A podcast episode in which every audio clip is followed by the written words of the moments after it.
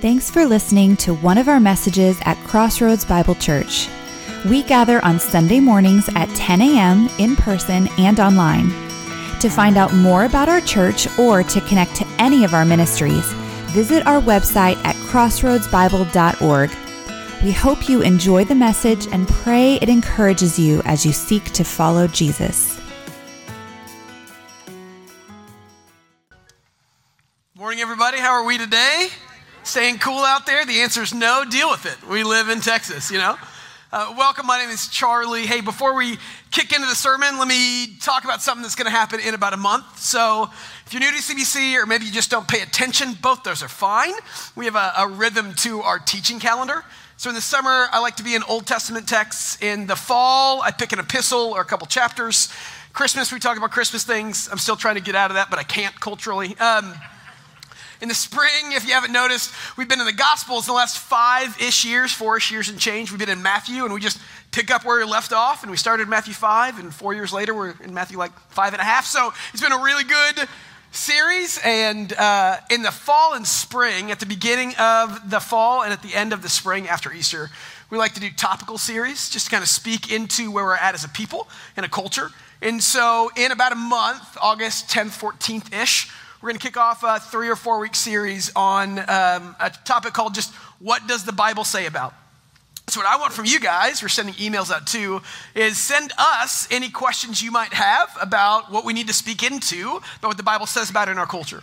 Because what I don't want to do is be the kind of church that always teaches theology but doesn't teach about how theology tells us how to live the right way out in our world. It's really important.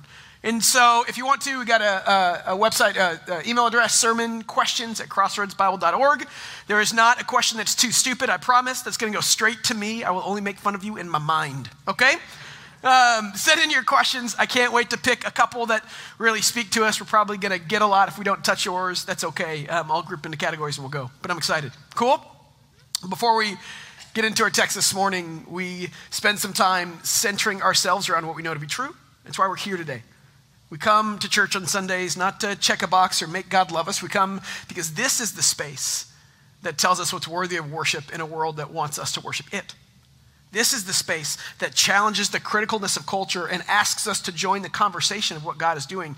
This is the space where we can know that God is near and He's speaking to us. And so, before we move into the text, we say this phrase the move of the Spirit is inward to conviction, not outward to critique. We're going to pray that this morning you might be convicted by the scriptures in a beautiful and holy way. That God might speak to your spirit and we might leave knowing more why God is the only thing worthy of our worship. So pray with me. God, I'm thankful for this morning that we can come here and regardless of how hot it is outside or what's going on in our world or um, the world around us, that you are still worthy of our worship today that you are the centering point for the rest of our week, not in this space. This morning, might we see your goodness and beauty and align ourselves with that. Holy Spirit, speak to us this morning as we open the text. If, you're comfortable, um, I'd ask you just say a, a quick prayer to yourself and ask the Holy Spirit this morning, who's near, to speak to your spirit.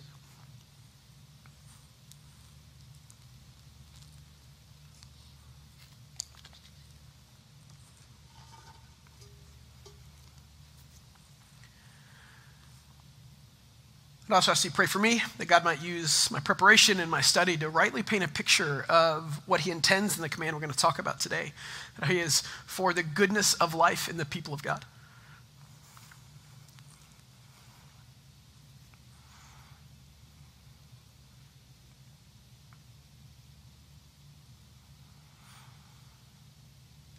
pray these things in the name of Jesus. And all God's people said, Amen. So, about two and a half weeks ago, something happened to me.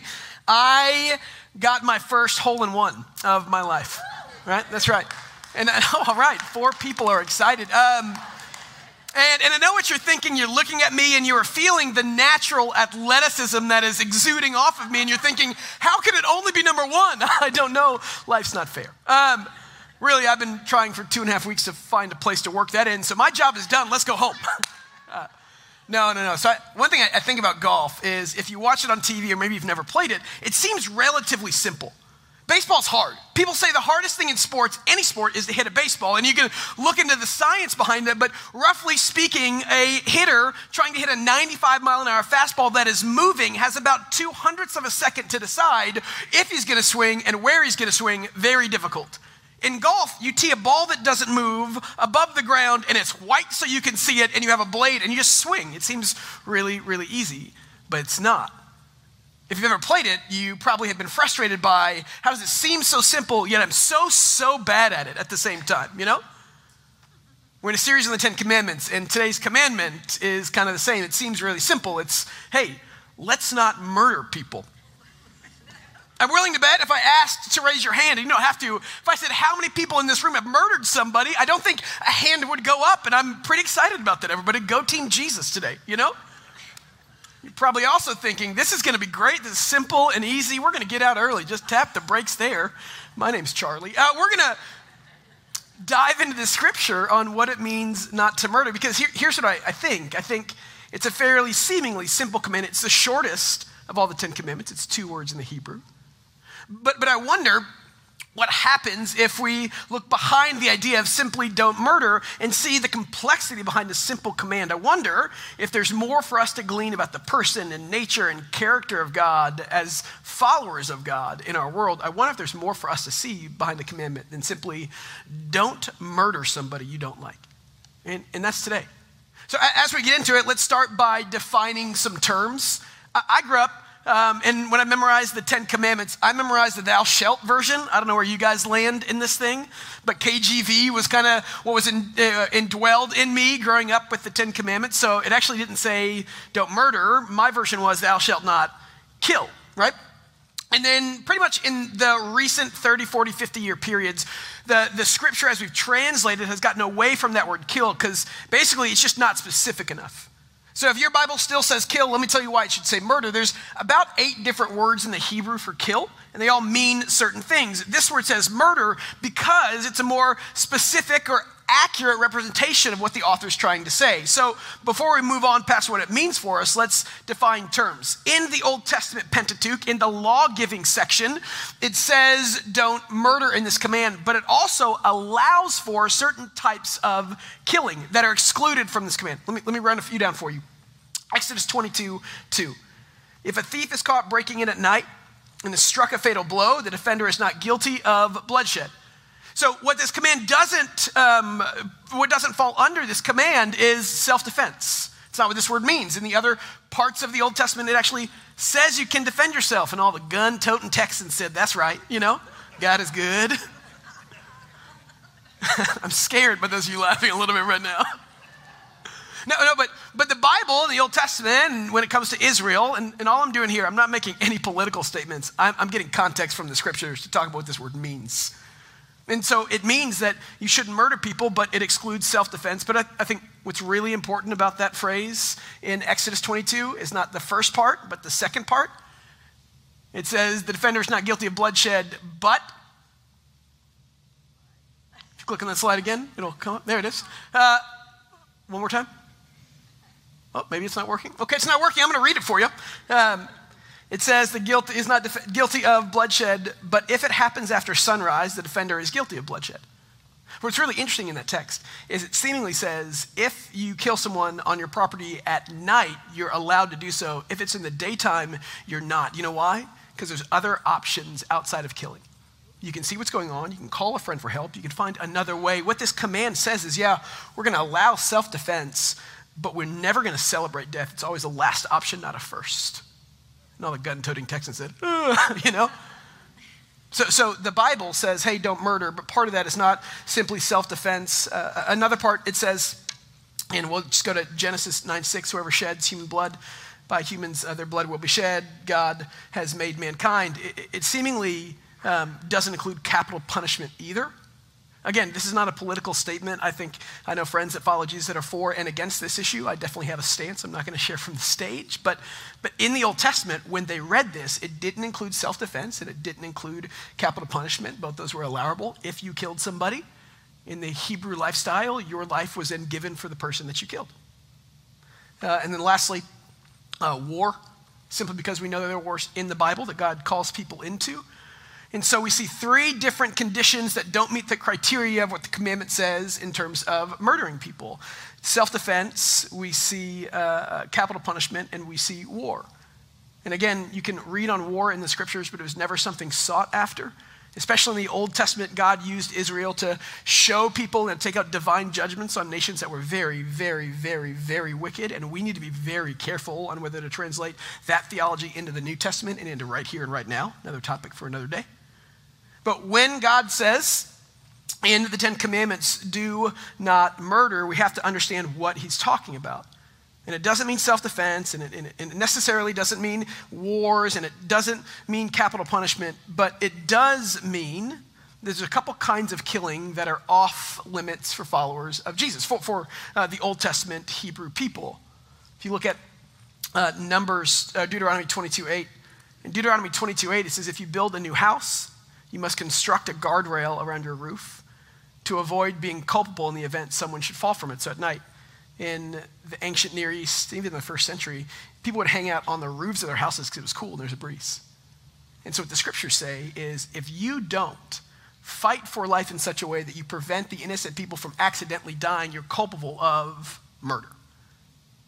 So, along with the fact that if you just kill somebody straight out, you're culpable of murder. If you don't prohibit people from accidentally killing themselves when you can, that you're culpable. There's another uh, verse in the Old Testament that people quote often because it says, if your ox gores another person, then you kill the ox. If it happens multiple times, then you will then die. It's saying simply, if we define murder in this text, the law prohibits killing or causing to be killed by direct action of inaction or any legally innocent person. Say it again. The law prohibits the killing or causing to be killed by direct action or inaction any legally innocent person. So, define the term first. We're going to define when it says do not murder in the Ten Commandments as either you directly killing somebody that's innocent or you could have stopped somebody that's innocent dying and you didn't. That breaks this command. That's the what. Let's get into the why. So, as it talks about it in the Old Testament, it talks about why we're not allowed to kill people. And you're going to say, I know, but we're going to walk through this because it's important. Deuteronomy 32, 39 says, See now that I myself am He. God's talking here. There's no God besides me. I put to death and I bring to life. I have wounded and I will heal, and no one can deliver out of my hand. Jesus, when he's walking uh, and healing in John chapter 5, heals somebody on the Sabbath, and the Pharisees get very mad at this, and they say only God can work on the Sabbath because God brings life and God takes life, and only God can do that. And it's my, one of my favorite passages of Jesus because they go to Jesus and they say, You worked on the Sabbath, only God can work on the Sabbath. And Jesus says, That's right. And he's implying there that he, like God, can work on the Sabbath because God's allowed to take and give life. And here's one of the bigger principles behind the command of not murdering is we don't get to choose when life starts and when life ends because we are not sovereign over life fundamentally it's not yours to give and so it's not yours to take away that stealing we'll get there in a couple weeks we don't get to kill because god is the only giver of life and god can be the only taker of life and that has implications for how we live here and now i was in amsterdam a few years ago and as I was there, I remember some of the conversations in the country. In Amsterdam, um, it's legal, and it's legal some places in the country too, to have something called death with dignity. It's if you choose that, that life isn't worth living and you meet some conditions and criteria, you can take some pills to slowly end your life. And I remember why I thought about it was when I was there, I think there was a man that was 38 or 40 that was relatively young. And he asked the question he said, Well, I want my life to end now. I've done all that I want to do. Can I just take the pills? In the Northwest, in the States in 2015, there was kind of a national debate that went on around two people. Um, there's a woman named Brittany Maynard and uh, Kara Tippett, I believe. And they both were youngish and they both had terminal stage 4 cancer. And one of them decided that she wanted to die with dignity and take the pills. And Kara Tippett was this Christian that said, Don't do that. Let me tell you why. There's a grace and there's a beauty in dying. And only God is rightful to take life because only God can give life. I love what one theologian says a person may not be killed for this reason that he is either actually or potentially someone who declares God's praise. And therefore, anybody who kills another person thereby robs God. Fundamentally, we don't kill not because it's bad or not because simply we think it's something that doesn't help our society flourish. We don't kill because it's a recognition that only God, only God is sovereign over life. Only God can give life and only God can take it away. We talk about this series being the joy of boundaries. What, what this does is it reminds us of who we are in light of who God is. I think the biggest sin in the scriptures and the biggest influence and temptation for us is to believe that we're more godlike than we actually are. We buy into the lie that either we can control more or do more or be more like God than we actually are. That's Adam and Eve's story in Genesis 3. And what these commands do is they remind us, first and foremost, with every single one, that we are not God. Only God is God. And so he says, don't kill because God is the only one that has the sovereignty over life and death. It's a picture of who he is in relation to us. Also, there's this idea in the scriptures called the Imago Dei. You guys know what that means? There's a, a, funny story. You think it's funny. I think it's kind of funny. It's in Mark chapter 12. It's in all the synoptics. And Jesus get, gets asked about taxes. And you're thinking, Charlie, we're talking about death. Why'd you bring up taxes? Well, because, right? Sorry, dad joke, I had to make it. Um, so, so in the, in the scriptures, the Pharisees come and they say, hey, this money, should we give it to God or should we give it to Caesar? And you know the verse, Jesus looks at the coin and he says, give to Caesar what is Caesar's, but give to God's what is God's. I think what's fascinating about that verse is not what he said, but what he didn't say. He's implying that you're going to give this to Caesar because his image is stamped right on it. But then he looks at people and says, Give to God what is God's, implying that God's image divinely is stamped on all of us. I think it's conviction to those people. Sure, give the money to Caesar. What is your life if it's not being given to the one that you created, you were created to carry the image of? We get that from Genesis 1. God created mankind in his image.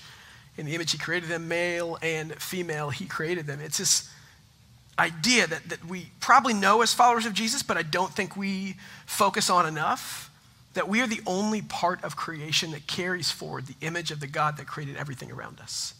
That we are different than dogs and cats and ponies. That we were meant to live out the goodness of God so the rest of creation could see it. You and I are different. I fundamentally believe that the biggest doctrinal uh, change that we could make, the, the biggest influence that we could have in our world is if we believed and studied the doctrine of Imago Dei. It changes how we think of ourselves and how we think of everything around us, that we are the image bearers of God who created in the first place. I love what C.S. Lewis says. He said, There are no ordinary people. You've never talked to a mere mortal.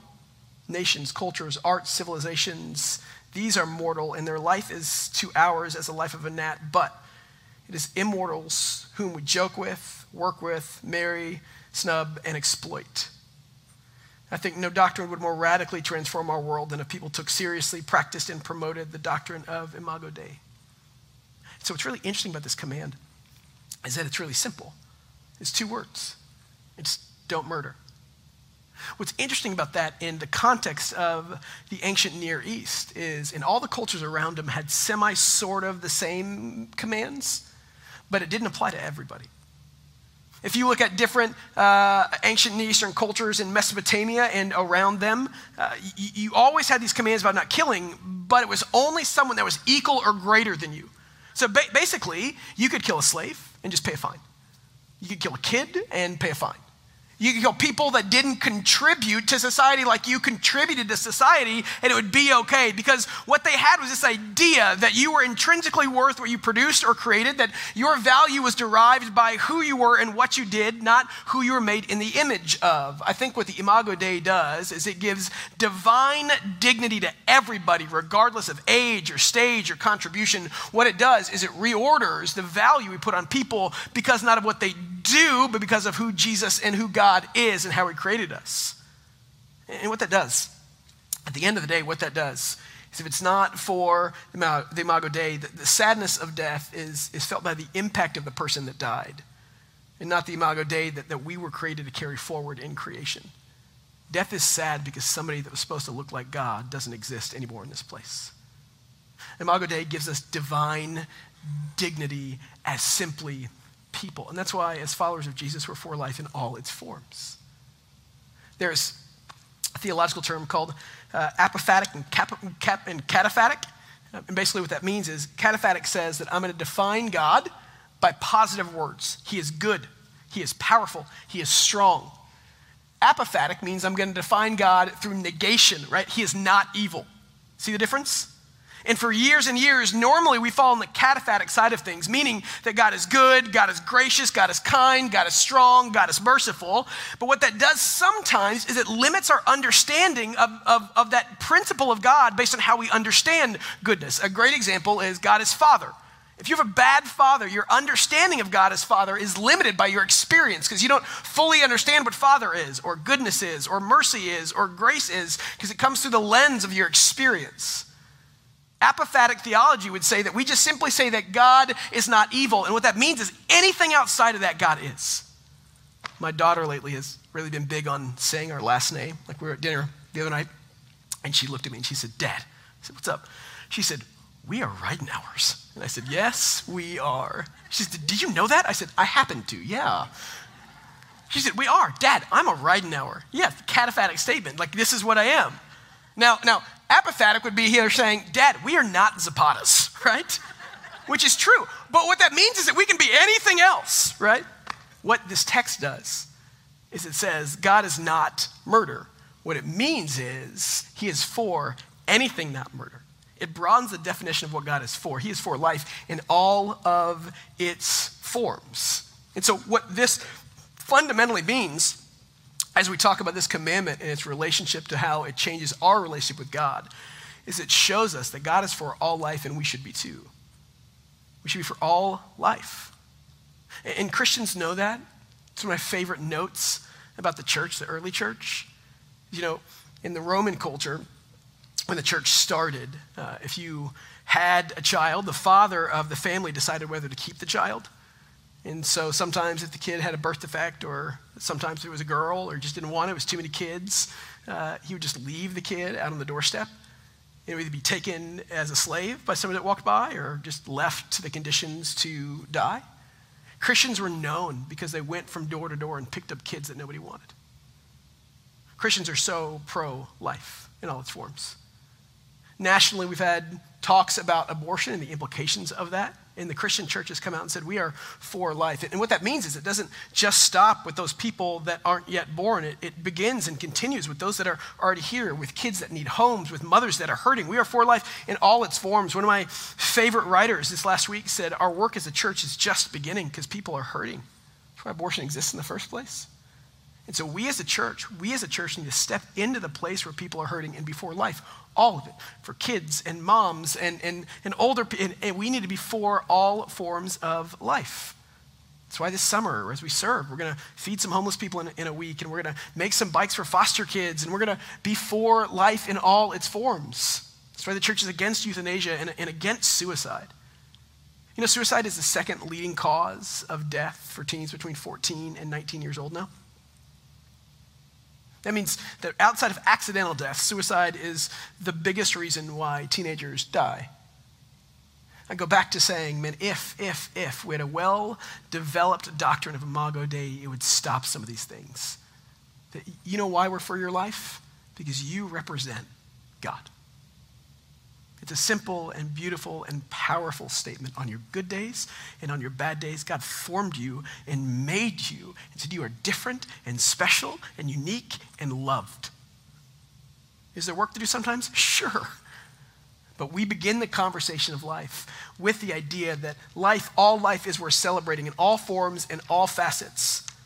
But, but there's more to just the command than celebrate all life because it doesn't just change his command, how we see our relationship with God and how we see what we're for because what God is for. This command naturally has implications into how we see other people. I think the, the doctrine of Imago Dei would do more to transform our world than any other doctrine because we're such a divided people. I don't know if the first thing we see when we look at people that agree and disagree with us is the image of God in that person.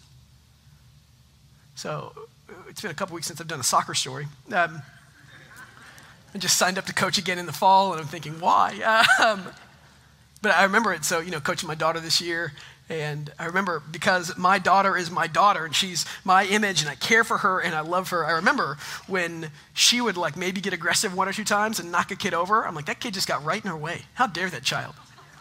But if anybody else's kid knocked my kid over, we were calling the cops, everybody. Salt, did we see it? Right there, you know?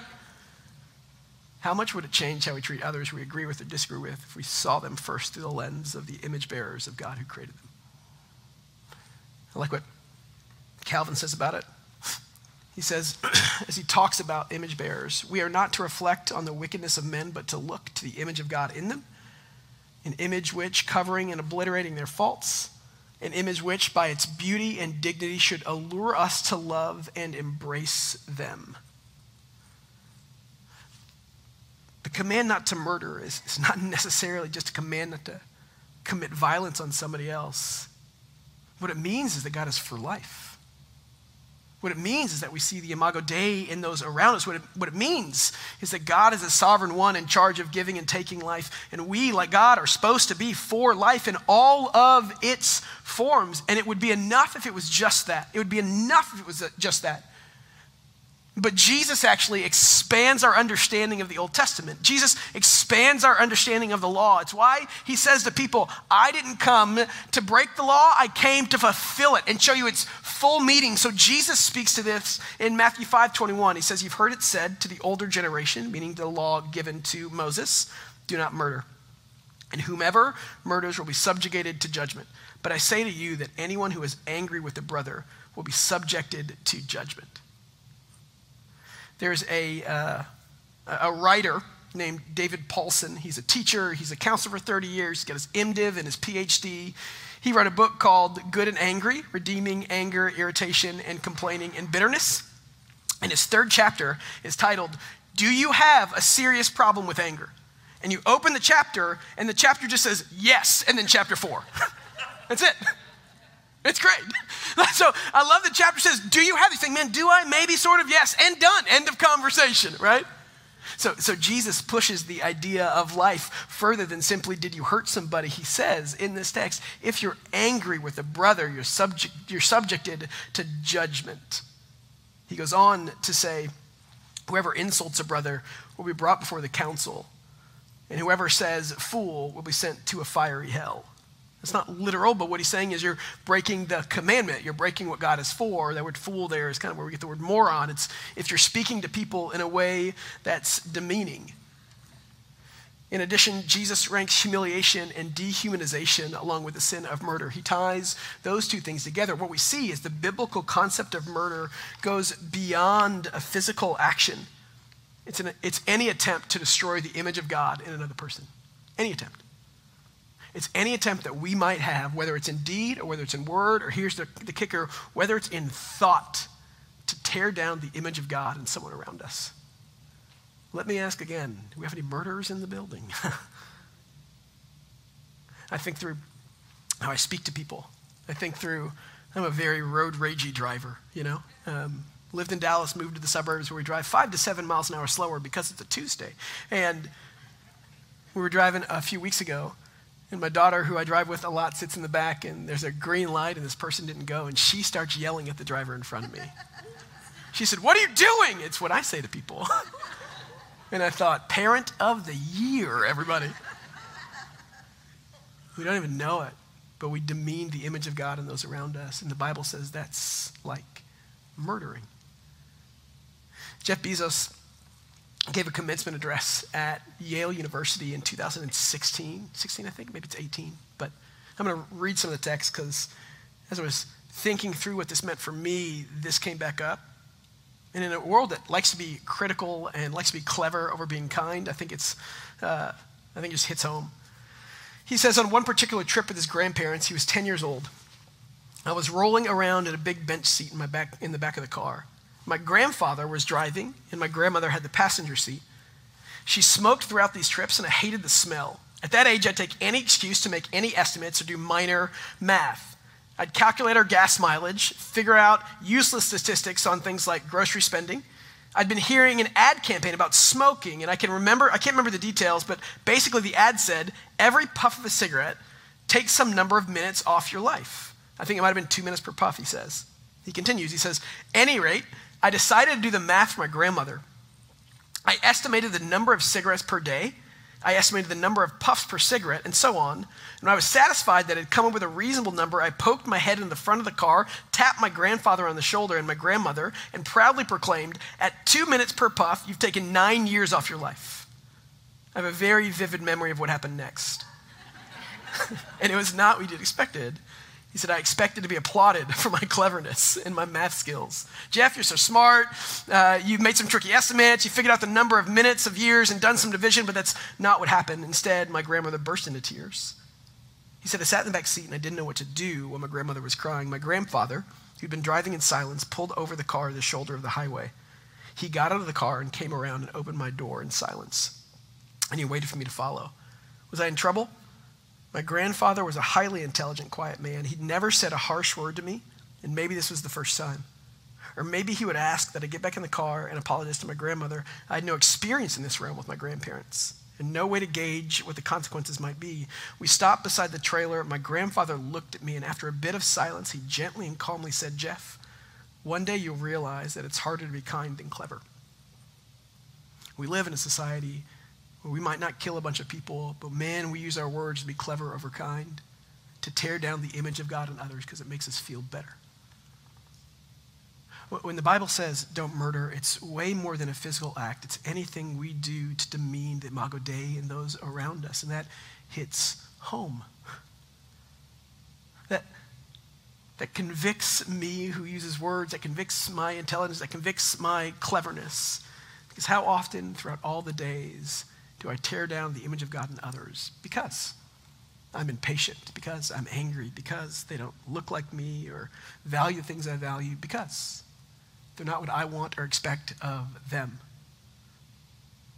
Pope John Paul II has this quote about this commandment. He says, The sixth commandment is not merely a prohibition of killing, but a call to an attentive love which protects and promotes the life of one's neighbor. For thousands of years, as rabbis has taught this commandment, you know what passage they teach with it? They teach the passage of the Good Samaritan.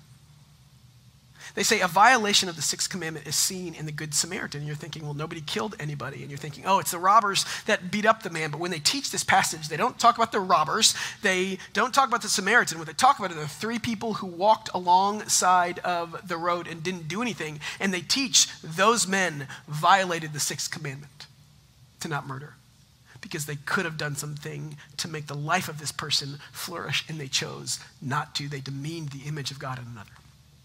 I love what Martin Luther says.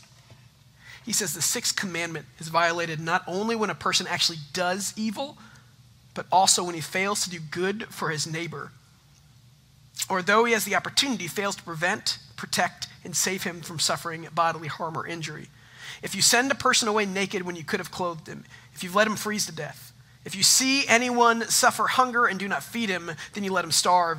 If you see anyone condemned to death in peril and do not save them, although you know ways and you have means to do so, you have killed him. It, is, uh, it will do you no good to plead that you did not contribute to his death by word or deed, for you have withheld uh, your love from him and robbed him of the service by which his life might have been saved do not murder isn't about the right to take life, it's about the responsibility to give life and to fight for the flourishing of others.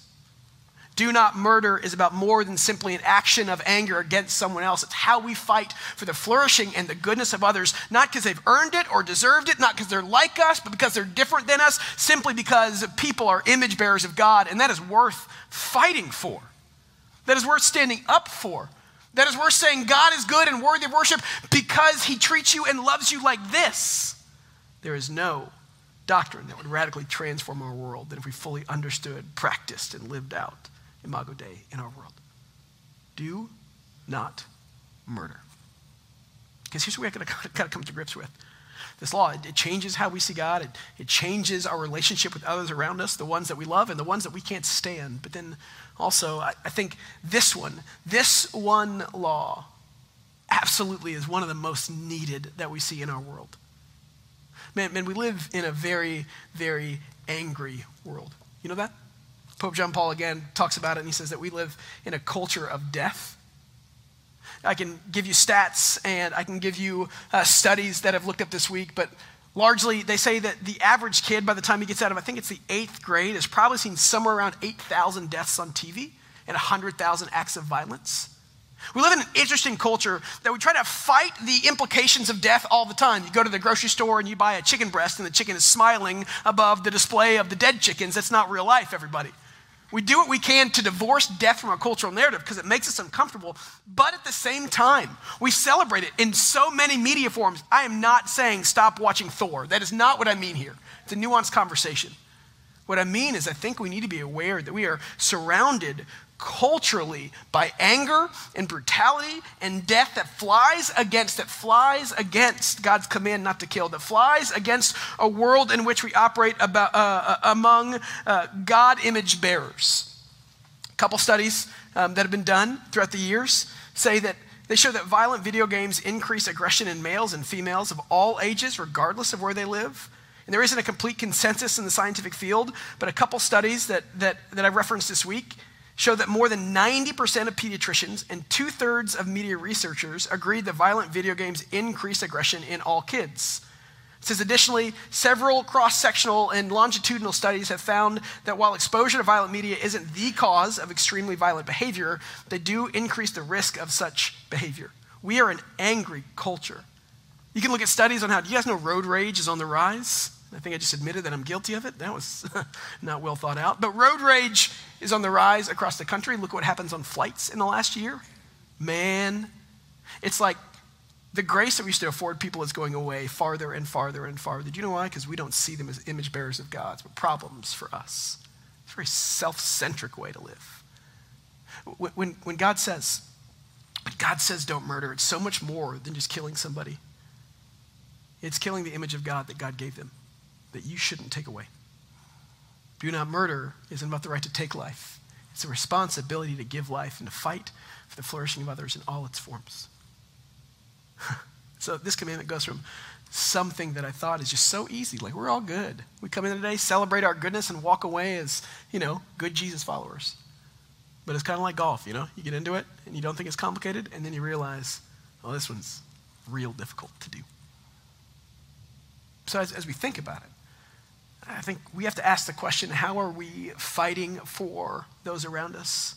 How are we fighting for life in our day to day? And how we talk to people this week, man. Think through how do you speak to people around you? How do you speak to people you love? How do you speak to people you don't? And being mean is not just being mean. It's literally, Jesus says, it's literally akin to murdering people because you are ripping away the image of God and the people of God that God gave them to carry out and carry forward in the world. How do you speak to people? How do you treat people? I think this command is so much to teach us about how we interact with those around us so that people might see the goodness and glory of God. And then when we do that, we fulfill our duty to live out the image of God in the world around us. It's a convicting commandment. I think my favorite place to see this is Jesus. So Jesus went to the cross, and he's sitting on the cross, standing on the cross, and he's dying. They did some brutal things to him, you know? He's standing on the cross and he's dying. And in the middle of this, literally, literally, literally, in the middle of his death, not by his hand, Jesus says, Father, forgive these people, they don't know what they're do. In the middle of his death, he fights for the life of those around him. Can you imagine that? That's why when, he, when the death narrative is over, these Roman centurions said, This man surely, surely has to be the Son of God. Because people don't act like that. I think there's no greater command that could shape the world around us than if we treated people like they're image bearers of God. Do not murder. It's a beautiful depiction of how we're supposed to fight for life for those around us, even if the world's trying to kill us. Because God is for life. Might we be people that are as well? Let me pray. God, I'm thankful that you value life. I'm thankful that you've given us the charge to love what you've created as much as you did. I'm thankful that we get the responsibility and the privilege and the honor of bearing your image to the world around us. My prayer after that thankfulness that we do it better. Holy Spirit, convict us where we don't do that well. Convict us where we tear down the image of God in other people. And help us to live in a way that reflects your passionate and genuine love for the people that you've created. Might we be a people that as we live out the ways of Jesus, others might see thee truly as good. And they might see, like the Roman centurions did, this man is different because of how he's called us to live like him. Pray these things in his name.